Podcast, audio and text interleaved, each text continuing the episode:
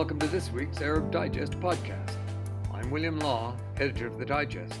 My guest today is Andreas Krieg. Andreas is an assistant professor at the Defense Studies Department of King's College London and a strategic risk consultant working for governmental and commercial clients in the Middle East. Andreas, good to have you back in the podcast. Great to be back. Thank you. Now, as the war in Ukraine plays out, are you detecting significant shifts in how the Gulf states are responding? Yes and no. I think uh, the one, you know, traveling through the Gulf over the last couple of months, I've, you know, spoken to, I've been speaking to a range of policymakers and academics, and many of them are in- increasingly concerned about this war no longer just being a Ukrainian, European, Russian issue, but being one that could potentially escalate way beyond the boundaries, dragging in, you know, far greater parts of the world economy and potentially also, you know, seeing an escalation uh, uh, in, in the nuclear field potentially, and then what would be the ramifications and consequences of that. So I think while early on this, um, you know, in, in, in at the beginning of the war, most Gulfies were looking at this war as being something that is uh, somewhat geographically far removed and is a, is a European issue that they don't necessarily need to take a side on. They're now realizing that it's in their interest to make sure that it doesn't escalate further, and they what they do is um, they're questioning what uh, you know what the European or the Western or NATO strategy is on Ukraine, and whether the current um, or trend trajectory that the West is going on is actually going to generate any tangible uh, strategic objectives, and whether this could actually lead to some sort of resolution of the problem at, at hand, or whether this is just a protracted forever war um, that has the potential of you know at every corner to potentially escalate and then drag in, um, you know, the global or the world international community more than they're already dragged in at the moment. So there's a lot of concern in that regard. Um, when it comes to the bipolarity, and that, that's the other concern that most Gulf countries have at the moment, is that they're being confronted, especially by the United States, but also from by the UK and other European partners, to say, you know, you're either with us or you're against us. What's your position? We want you to take a very clear position on this war. And I think this is something that for most Gulf countries is extremely difficult uh, because they do have uh, strong ties with Russia, and they also realize that the, the soft power, the appeal of what the United States stands for, um, and the US liberal, liberal project, the liberal world order, is not necessarily delivering for them. And they are diversifying away. And that's particularly true for the United Arab Emirates. Uh, to an extent, uh, it's true for Saudi Arabia as well. Uh, but even the smaller states, even Kuwait and, and Oman, are saying, you know, we, we don't want to take a side on this because this is not our war. Uh, we, we will take a side on de escalation, making sure that this doesn't escalate further. But uh, beyond that, we, we don't want to be confronted with that choice. And I think the narrative that's coming, particularly out of Washington, and we've seen much of that coming out from Democrats over the last couple of weeks, where they've confronted um, the, you know, particularly Saudi Arabia, of saying you, you you're siding with Russia because you're not siding with us. Um, and, and that sort of narrative is not very helpful. Uh, it's polarizing and is something that um, ca- causes a lot of confusion in the Gulf, um, even among countries like Qatar, which have traditionally been, at least over the last, uh, you know, eight, nine years, have been very, very pro-Western and have pretty much taken the Western position on every issue. Uh, or an American position on every issue. Even they're saying that it might be unhealthy to be always confronted with that zero sum uh, sort of um, choice of saying you're either with us or against us because it's a false dichotomy in the end of the day. Um, and there, the other issue is that I think the United States don't necessarily realize how limited their power is or how limited their ability is to actually rein in countries. Um, the metrics of power that the United States choose, which is mostly military centric, um, is is kind of distorting the the real influence that the United States have in this part of the world, in the Middle East but also beyond that. And uh, I think Afghanistan, what happened last year, uh, certainly was another dent in that reputation. And the Americans haven't really, you know, they need a moment of reckoning to actually um, to kind of reconsider how they want to be seen in the world and whether what they're standing for in the world, whether this is something that people want to buy in. And I think that the Gulf countries increasingly or decreasingly uh, want to want to actually buy into that narrative of and, and, and hence hence um, are, are diversified towards the Russians, towards China, um, but also other parts of the world. And the problem is that most, most of the analysis of the Middle East is done through Western institutions by Western analysts who also take a very Western centric point of view and cannot understand that these Gulf countries, you know, they, they're in a different part of the world. They, I would call them, you know, they're part of this Buffistan uh, buffer zone between East and West. And if you look particularly at the dichotomy of, um, you know, the bipolarity between China and, and the West, then the Gulf is very much on the frontier between between these two spheres of influence, and they can't potentially, they can't really choose. They shouldn't choose because it, it wouldn't be in their national interest. Yes, precisely. You cannot force them to choose. The idea that America doesn't allow these countries, even the bigger ones, even Saudi Arabia and the UAE, doesn't allow them to actually develop their own national interest and pursue policies in their own national interest, is also something that most Gulfis uh, don't understand. And what is quite interesting is that you know most Gulfis kind of are aligned on this. Um, you know, they, there might be a lot of disagreement between Qatar and the UAE or uh, Saudi and the UAE, but when it comes to their right to pursue their own national interests, then this is something that um, that most of the Gulf uh, countries really uh, you know are aligned on, and and that that kind of translates into this into the Ukraine war. Um, the credibility of the the project that um, you know the, that NATO started in supporting Ukraine um, whether you know, I think most Gulf countries now have come around and said this is a you know this is a very legitimate thing to support the Ukraine and the the, the, the Russian aggression is illegitimate, uh, and that's true for even Saudi and the UAE who've, who've, who've kind of made that uh, made that case. So uh, you know if if if if you if, this thing aside, they're saying what is it that you're trying to achieve, and how do we know that we're, that we're on a de-escalatory off ramp um, that will bring this war to an end? Because we don't want a protracted conflict. Mm, yeah, and um, it's interesting what you make the point about America's response. It's a very sort of Cold War, old, old response to to the Gulfies, and and and and this idea that somehow they should be client states uh, is something that this new generation of leaders in the Gulf, you know, emphatically reject. But but I wanted to ask you about Qatar. You mentioned the the Qataris. They have, as you said, been much more openly supportive of Ukraine. Uh, is that playing to their advantage, or is there a danger of, of blowback? I think for Kuwait and for the Qataris, their stance there is, is one which is based on values, which is you know the uh, standing up for um, territorial integrity, sovereignty, um, and and international law. And I think you know, obviously both Qatar and Kuwait have experienced being on the receiving end of uh, of international law breaches and aggression. Uh, Kuwait from on the side of uh, of Iraq and, and Qatar more recently um, being exposed to this from from its neighbors, um, direct neighbors, and so it, you know the, the, countries have taken a very very much a, an ideological stance here of saying you know we, we have to be on the side of Ukraine on this because this is illegitimate, it's illegal, and if we don't stand up for it in Ukraine, we can't stand up it uh, stand up for it elsewhere. Um, but you know the countries at the same time are saying you know we're we're standing up for international law wherever it is. And if there are breaches such as in Palestine, for example, we're standing up for it as well. But they're saying if we stand up for Ukraine, we also have to stand up for Palestine. And that's kind of, again, a lot of criticism I've heard across the Gulf is uh, where Gulfis are saying, yeah, why, why, why are you so adamant to protect the rights of Ukrainians, but not very interested in protecting the rights of Palestinians. Uh, and that is directed towards the United States and, and, Europe more widely. But the Qataris in this crisis have probably burned a couple of bridges with Russia, um, hence why the emir, the Qatari emir, uh, sat down with Putin last week to kind of try to ensure that that they're on somewhat neutral terms, at least with Russia, because as of late they were not on neutral terms. I think that the, the Russians were looking at Qatar as extremely uh, pro-Western and potentially too pro-Western. Uh, because also Russia is taking a very bipolar uh, approach to this. They're saying you're either with us or you're against us. And the countries have very firmly been with uh, the West and in, in the Western camp.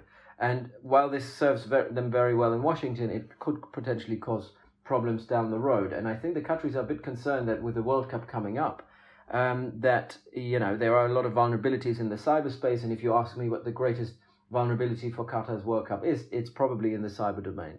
You know, the, the, the greatest malign uh, cyber information actor in the world is Russia. And so, should the Russians decide to kind of disrupt the World Cup, which they see as a, a Western centric global event from which they've been excluded from, you know, they might decide to, to launch some sabotage, cyber sabotage attacks. Um, and so the countries are a bit concerned about this. So they want to make sure that the the Russians are, uh, you know, the, the Russia's and Qatar are somewhat on, on good terms. Um, but beyond that, um, it's a, it's an it's an ener- energy relationship, and obviously the Ukraine crisis have has helped and will help the countries to basically sell more of their energy at the expense of Russia. So while Russian exports will you know will be diversified further east um, away from the west. I think uh, what we see now is that Qatar in particular and their LNGs they will obviously with the expansion of the of the North Field uh, will see many of these exports being exported towards the west, on top of all these exports that are already going east. So um, a- again, here is it, we see a pivot of uh, of Qatar towards the west in that respect. There are some risks in there, but we also shouldn't forget that unlike the UAE or unlike uh, Saudi Arabia, Qatar never had a very intimate relationship with Russia. This was always a very pragmatic one. It was one that revolved around energy. And um, ideologically speaking, if you look at all the crises in the region, uh, you know, the Qataris and the Russians were always on opposite ends. When it comes to Libya, they're on the other side. When it comes to Syria, Qatar's on the other side. So, ideologically, geopolitically speaking, this is not a, a sort of partnership that is very similar to the one between the UAE and Russia, for example. I mean, for the UAE, there it is an ideological, it's a value-based relationship between Russia and the UAE. They, you know, look at most of the crises in the region from the same sort of angle and um, and also kind of want to pursue the same objectives in the region when it comes to authoritarianism, uh, clamping down on civil society. Um, the narratives are very similar, and Qatar uh, uh, it obviously doesn't have that sort of alignment with the Russians. Now you've you've touched on this, but th- this uh, really tense situation, this war of words between Washington and Riyadh over the Saudi-led OPEC Plus decision to cut production by two million barrels per day how deep is the rupture and what sort of impact will it have moving forward? No, the rupture is real, and I think it has to do with the fact that um, we, we shouldn't really assign all of this to, to, to OPEC. Obviously, OPEC is, is, is a problem. I think there is there are probably three motives behind the decision to cut production. Uh, one is certainly, and I think it's the primary one, is about stabilizing markets and in, ensuring that you know you have a, a, a, relatively high oil price that will allow a windfall of, of cash coming into Saudi Arabia that they can use to invest. But there is this other element of um, obviously of interfering with with the midterm elections and sending a signal uh, or kind of weakening an already weakened uh, U- U.S. president uh, Biden. And the, the third one is certainly also sending a positive signal towards Russia. But you know these things obviously get messed up, uh, and I think the war of a narrative then has uh, really evolved from this decision from both sides, the Saudi side and the and, and from Washington as well, is kind of a, a, a, conflict that is between the Democrats in particular and Saudi Arabia. I mean, most of they have taken obviously a very pro uh, active position, a very uh, loud position as well. Um, the the the threats that were issued, the the narratives that came out of the Democratic Party was were extremely surprisingly anti-Saudi. Um, there are some GOP and Republican lawmakers as well who've come out against Saudi Arabia on this decision. But it's you know it shows obviously that there is you know ideologically speaking, Saudi and the Democratic Party they they're not aligned, and uh, it's still a this is still a remnant or a um, a consequence of the Khashoggi affair. This hasn't um, disappeared, and I think whatever people are saying, because as of late, you know, after Biden went to to Riyadh, people were saying, "Oh, this this relationship is now on uh, is going to change. You know, there's there's clearly an outreach. There's a degree of normalization going on. and that that might have been true, but we shouldn't forget that the Khashoggi affair, the murder of Khashoggi, and MBS's direct involvement in this will never disappear. This will be a dagger that will be hanging over that relationship until MBS, MBS leaves, which will be you know decades from now. Um, and whenever there is an issue with Saudi Arabia, this whole thing will come up again. And I think it will be impossible for MBS to pro- properly mend ties with Washington. And the OPEC decision is just another realization among Democrats in particular, but more widely in America, of saying Saudi Arabia is not an ally. But Saudi Arabia was never an ally. Traditionally speaking, uh, no US president has ever looked at Saudi Arabia as an ally. They're a partner. It's a pragmatic uh, relationship that's based on interest, not based on values. And uh, in, in, in this regard, one has to always be careful in terms of uh, how one c- characterizes that relationship. And I, I also think that uh, the Saudis, uh, in this regard, have never really made any any promises. They, they obviously they want to have U.S. weaponry to defend themselves, but we've you know Washington has told Saudi Arabia times again definitely since the Obama years, that they have to defend themselves. They are on their own. Um, the US will lead from behind. They will give them the support they need. But in the end of the day, they need to design their foreign and security policy in particular on their own with as little US support as possible.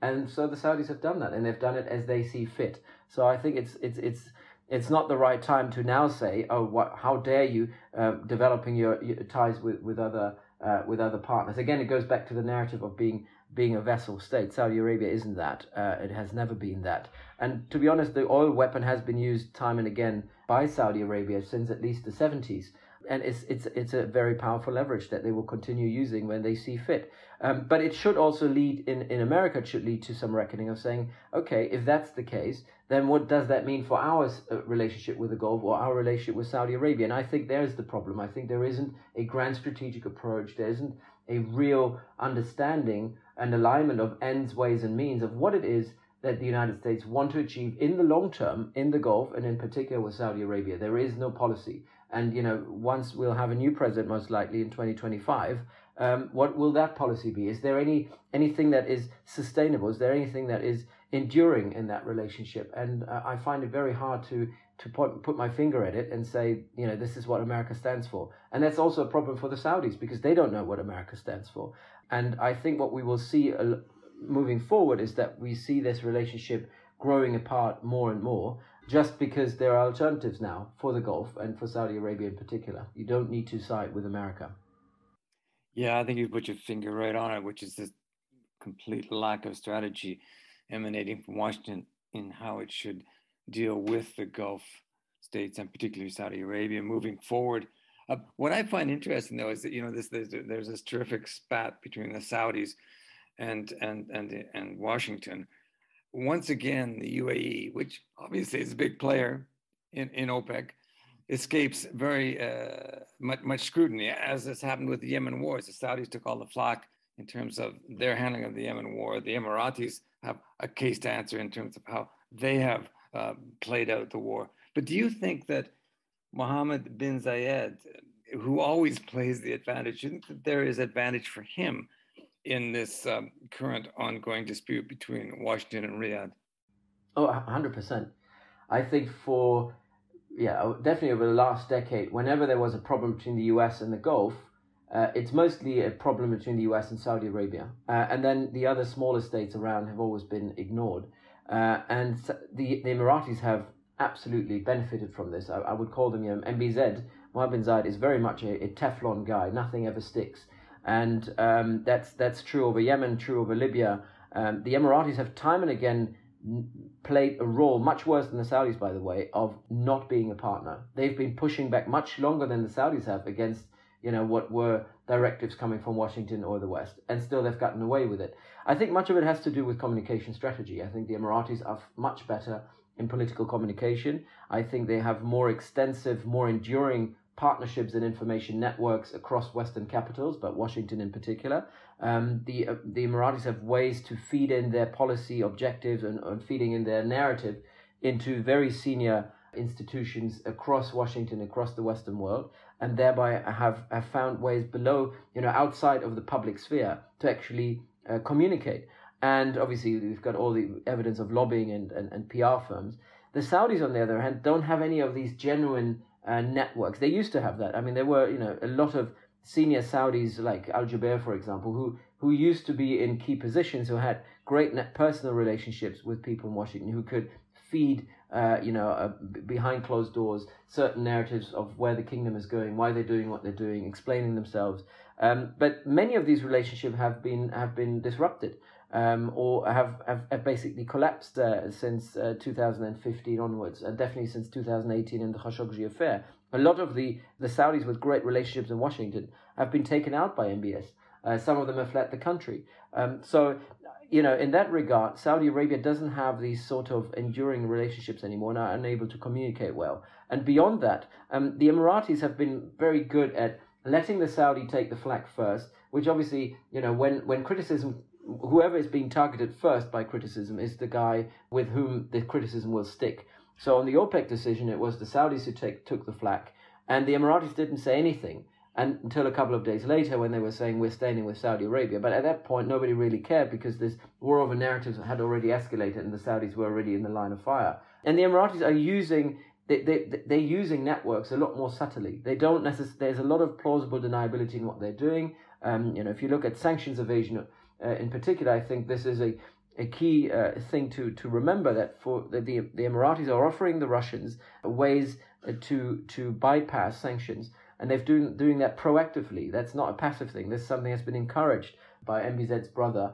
uh, and um, this is something that's that's that's been happening for a long time, and that the Emiratis got away with it because they're not necessarily doing it directly through the state. While in Saudi Arabia, everything to do with oil is done by the oil minister. It's a it's a representative of the state. While the Emiratis, what they do is they use networks that are not necessarily tied into the state, but they're not part of the state. Um, so it's all about how you design statecraft and how you communicate. I think the Emiratis are much better at this. Mm, yes, they are indeed. And, and uh, as you said, MBZ plays the game and plays it very, very effectively. Now, you've touched on the World Cup, and that, that's a fascinating thought that the real threat could be this uh, disruption, um, cyber disruption, which the Russians are very good at. But look, the Qataris have faced criticism for their treatment of the tens of thousands of migrant workers who, who built the uh, the infrastructure. They've spent somewhere in the neighborhood of 220 billion on it. And to put that into perspective, the previous most expensive was 15 billion. And now, granted, much of that infrastructure uh, is part of their 2030 vision plan, but the stadiums, um, the stadiums cost more than 6.5 billion. That's still an eye-watering amount. So, have the Qataris, Andreas, got what they wanted with the World Cup? I think the jury is still out. We'll have to see uh, at the end of the World Cup what you know what the impact is going to be. Uh, let's put it this way: I mean, the the 200x billion uh, pounds that were spent over the last 12 years or so um, have to be seen and understood within the wider Agenda 2030, part of the development plan.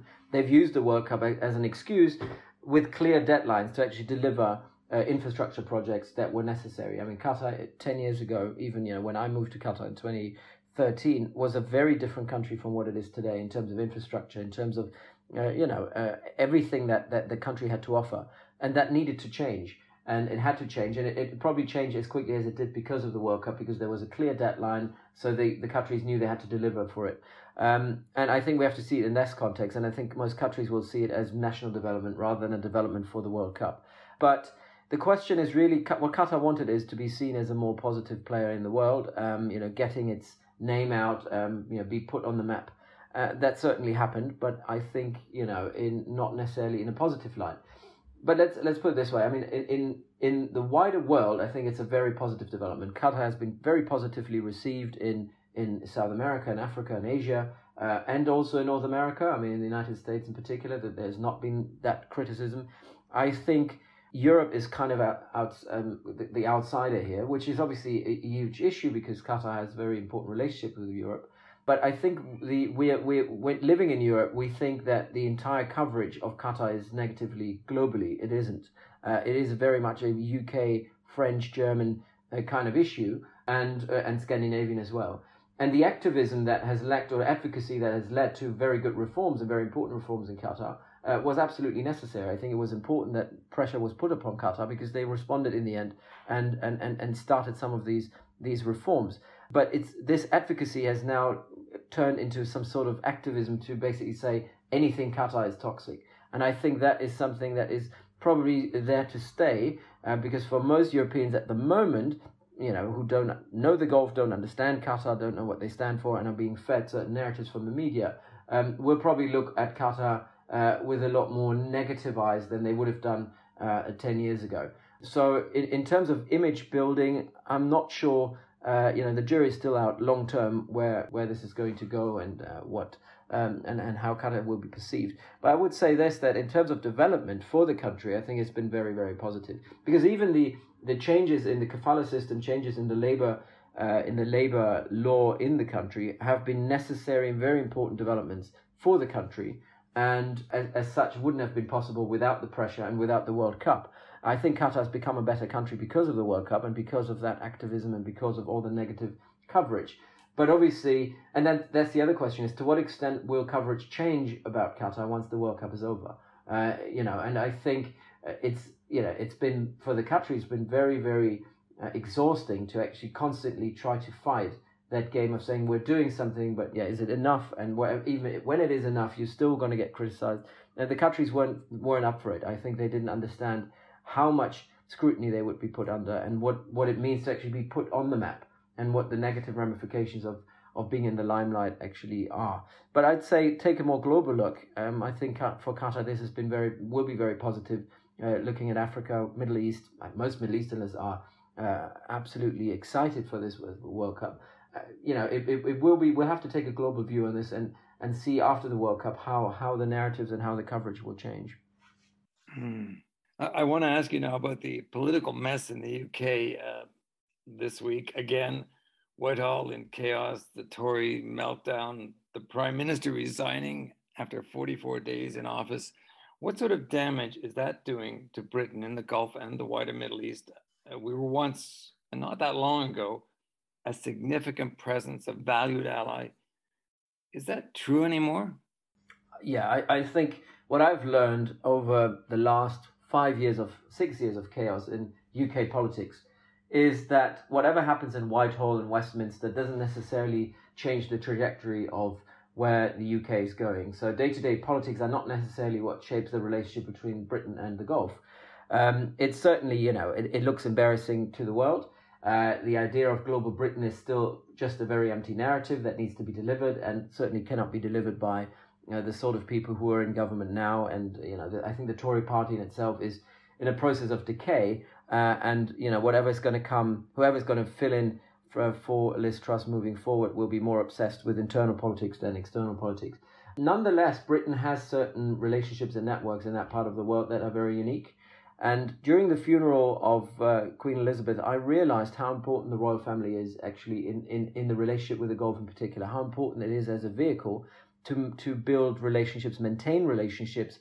Having someone in on the throne for decades who is partnering with counterparts, royal counterparts in the Gulf for decades as well, who've been in power for decades as well.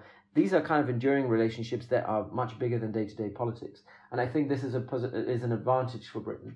Beyond that, I think the institutional relationships, and I think, you know, if you look at foreign and security policy of the UK, it's not run by Whitehall or Westminster. It's, it's run by by you know the, the, the deeper state institutions, particularly the relationship with the Middle East. Uh, and I think the intelligence services in this country, and they, they kind of dictate the they are the enduring deep state of this country. Uh, and this is completely decoupled from what's going on in, in Westminster. So there, you know, as as embarrassing as it looks, I think Britain has networks in place that no other European country has. It, it has the legacy that no European country has. So it's the question of what, what you're going to do with it. I think the future of the, of these relationships and the future of these networks will be decided and determined by the extent to which they can operate autonomously. So I think it should know. I think British engagement in the Middle East, British engagement in the Gulf, shouldn't be led anymore by government uh, or state, but should be led by all these other non-state relationships that we have. Academia is in, immensely important for, for education in the Gulf. British academia, it's an am- amazing tool of soft power um, financial institutions, very important. Investments, even even anything to do with trade. There's an energy relationship. There are so many other relationships that Britain can use, and they're run by private corporations or private entities, non-state entities. It's just important that these entities are being encouraged and left left alone by the state to actually advance interests, which are essentially uh, a British interest. And I think we have to take a much bigger whole of nation approach to understanding the British uh, presence and influence in the Gulf. Uh, and, and one last thing, I think, in comparison to the United States, uh, again, when you speak to Gulfies about this, the UK is a lot more of a predictable partner. The UK, because of its, you know, despite all the chaos in Whitehall, it has a certain direction. You know where the UK is going to be in 10 years' time. Washington changes sometimes a, on a four year basis or at least an, on an eight year basis, and it changes changes from one extreme to the other extreme. Um, this is not going to happen in, in, in the UK. It is a very very stable country with a very stable grand strategy, which is currently being redesigned to an extent. But it, it, it gives you predictability. And I think that's something that uh, countries in the Gulf uh, very much appreciate. Mm, that's interesting. Yes, the uh, the relationship withstands the the political uh, instability that uh, we've been going through now for well, gosh, for such a long time, and may continue to go through for a little while yet. But finally, Andreas, I'm, I'm not going to let you go without you giving our listeners a snapshot of a book you have coming out with a, a very arresting title Subversion The Strategic Weaponization of Narratives. Give us that snapshot. Right, snapshot. So this book is been I've been writing it over the last four or five years. Was inspired by the Gulf crisis in terms of uh, weaponized narratives and what it, what how powerful weaponized narratives can be to shift policy and change how uh, uh, people think and how policymakers make policy. But it obviously then transpired into something much bigger. I'm looking at three case studies: uh, Russia, uh, United Arab Emirates, and China as as disinformation, not only disinformation warriors, but information warriors who weaponize narratives, not just disinformation, but broadly narratives to kind of reflexively, reflectively control how populations think. It's about how information can be used by external actors to mobilize civil society or demobilize civil society to make people in countries do something that they otherwise wouldn't do without them knowing that they're being instrumentalized. And obviously, with a lot of evidence from how the Russians are doing it, trying to disrupt and polarize civil society in the West, um, but we have a lot of evidence also for the UAE doing the same thing across the Arab world, across the Middle East, how they've been in Egypt or in Tunisia, um, have been mobilizing uh, civil society for, for, or against particular causes. I think the UAE have been very instrumental in the in the Egyptian coup in 2013, which is all about subverting discourse, subverting civil society, instrumentalizing, mobilizing civil society to move against the Muslim Brotherhood, and thereby creating a pretext for uh, Sisi to uh, stage a coup and seize power. And that's kind of where subversion is coming from. So it's not just social media weaponization on, of narratives on social media, but it's how that transpires and spills over into the public domain, the public domain into the physical domain. Um, we've seen that with the Russians in in during the uh, during the elections in 2016 and 2020. They've interfered in civil society and discourse in the United States uh, that transpired from polarized discourse on civil uh, on social media to discourse and polarization and mobilization on the streets, where you had protesters in some smaller towns in the Midwest. You had protesters pro Trump and against Trump, both being mobilized by bots and trolls that were paid for by Russians, um, who were staging then a protest which with kind of violent clashes from both sides. Everything kind of steered uh, up and and somewhat indirectly controlled by by Russia. Uh, and that is something that is, is a vulnerability in the 21st century that particular liberal democracies are very much exposed uh, to. And so I'm saying this is a, a, way of warfare. We need to look at it with the severity of it being an act of war. And um, as such, we need to uh, we need to you know create resilience against it. Um, but we have to first of all accept the problem that there is a problem, um, and this is not just some some adjunct to other military operations. Because in amid the Ukraine war, we're con- we're now looking back at conventional warfighting and kinetic warfare, and we're obsessed with it. Uh, when in reality, this war in Ukraine didn't start in 2022. It's, it probably didn't even start in 2014. But it's been an, an ongoing subversion operation by the Russians in Ukraine that has mobilized people in eastern Ukraine to kind of create their own little breakaway regions. So that is it's part of a long-term process that draws in a variety of different uh, actors, and not just on social media or not just media, but also policymakers, think tankers, experts, uh, uh, you name it. And so I think it's about it's about the battle for um, for you know the battle in the information environment. Really, this is what this book is all about. It's coming out in 2023, uh, early 23. Uh, I'm very happy to come back to talk about it in more depth. Well, I'll definitely uh, have you back to do that, Andreas. And uh, you know what I think is interesting is that you know our traditional enemies, uh, China and Russia, you mentioned, but number three, the UAE, as a very big player in the in this uh, new uh, weaponized war of narratives. Fascinating stuff. Th- thank you so much. Thank you. You've been listening to the Arab Digest podcast. My guest today was Andreas Krieg an assistant professor at the Defense Studies Department of King's College London. His latest book, Subversion The Strategic Weaponization of Narratives, published by Georgetown University Press, will be released shortly. Keep an eye out for it. We launched our podcast in 2020, and two years on, we're about to hit 100,000 listens with an audience in countries right around the world. So, a big thanks to all our listeners. And if you're a first timer, check out our podcast library on Apple Podcasts, Spotify, SoundCloud, Amazon, and other platforms. In addition to our podcasts, the Arab Digest daily newsletter features the very best of Middle East experts, contributors like Andreas. If you'd like a free trial to the newsletter, simply go to arabdigest.org. And if you enjoy what you find and want to join the club after your free trial period has ended, we're offering special rates to students, academics, and retirees. And subscriptions are now available to university libraries. If you're a student or academic, check if your university library has an Arab Digest subscription. If so, you can access the digest for free. And if not, ask your library to consider getting one. Check us out on ArabDigest.org and follow us on Facebook, Twitter, and LinkedIn. I'm William Law, editor of the Arab Digest, essential reading from independent sources.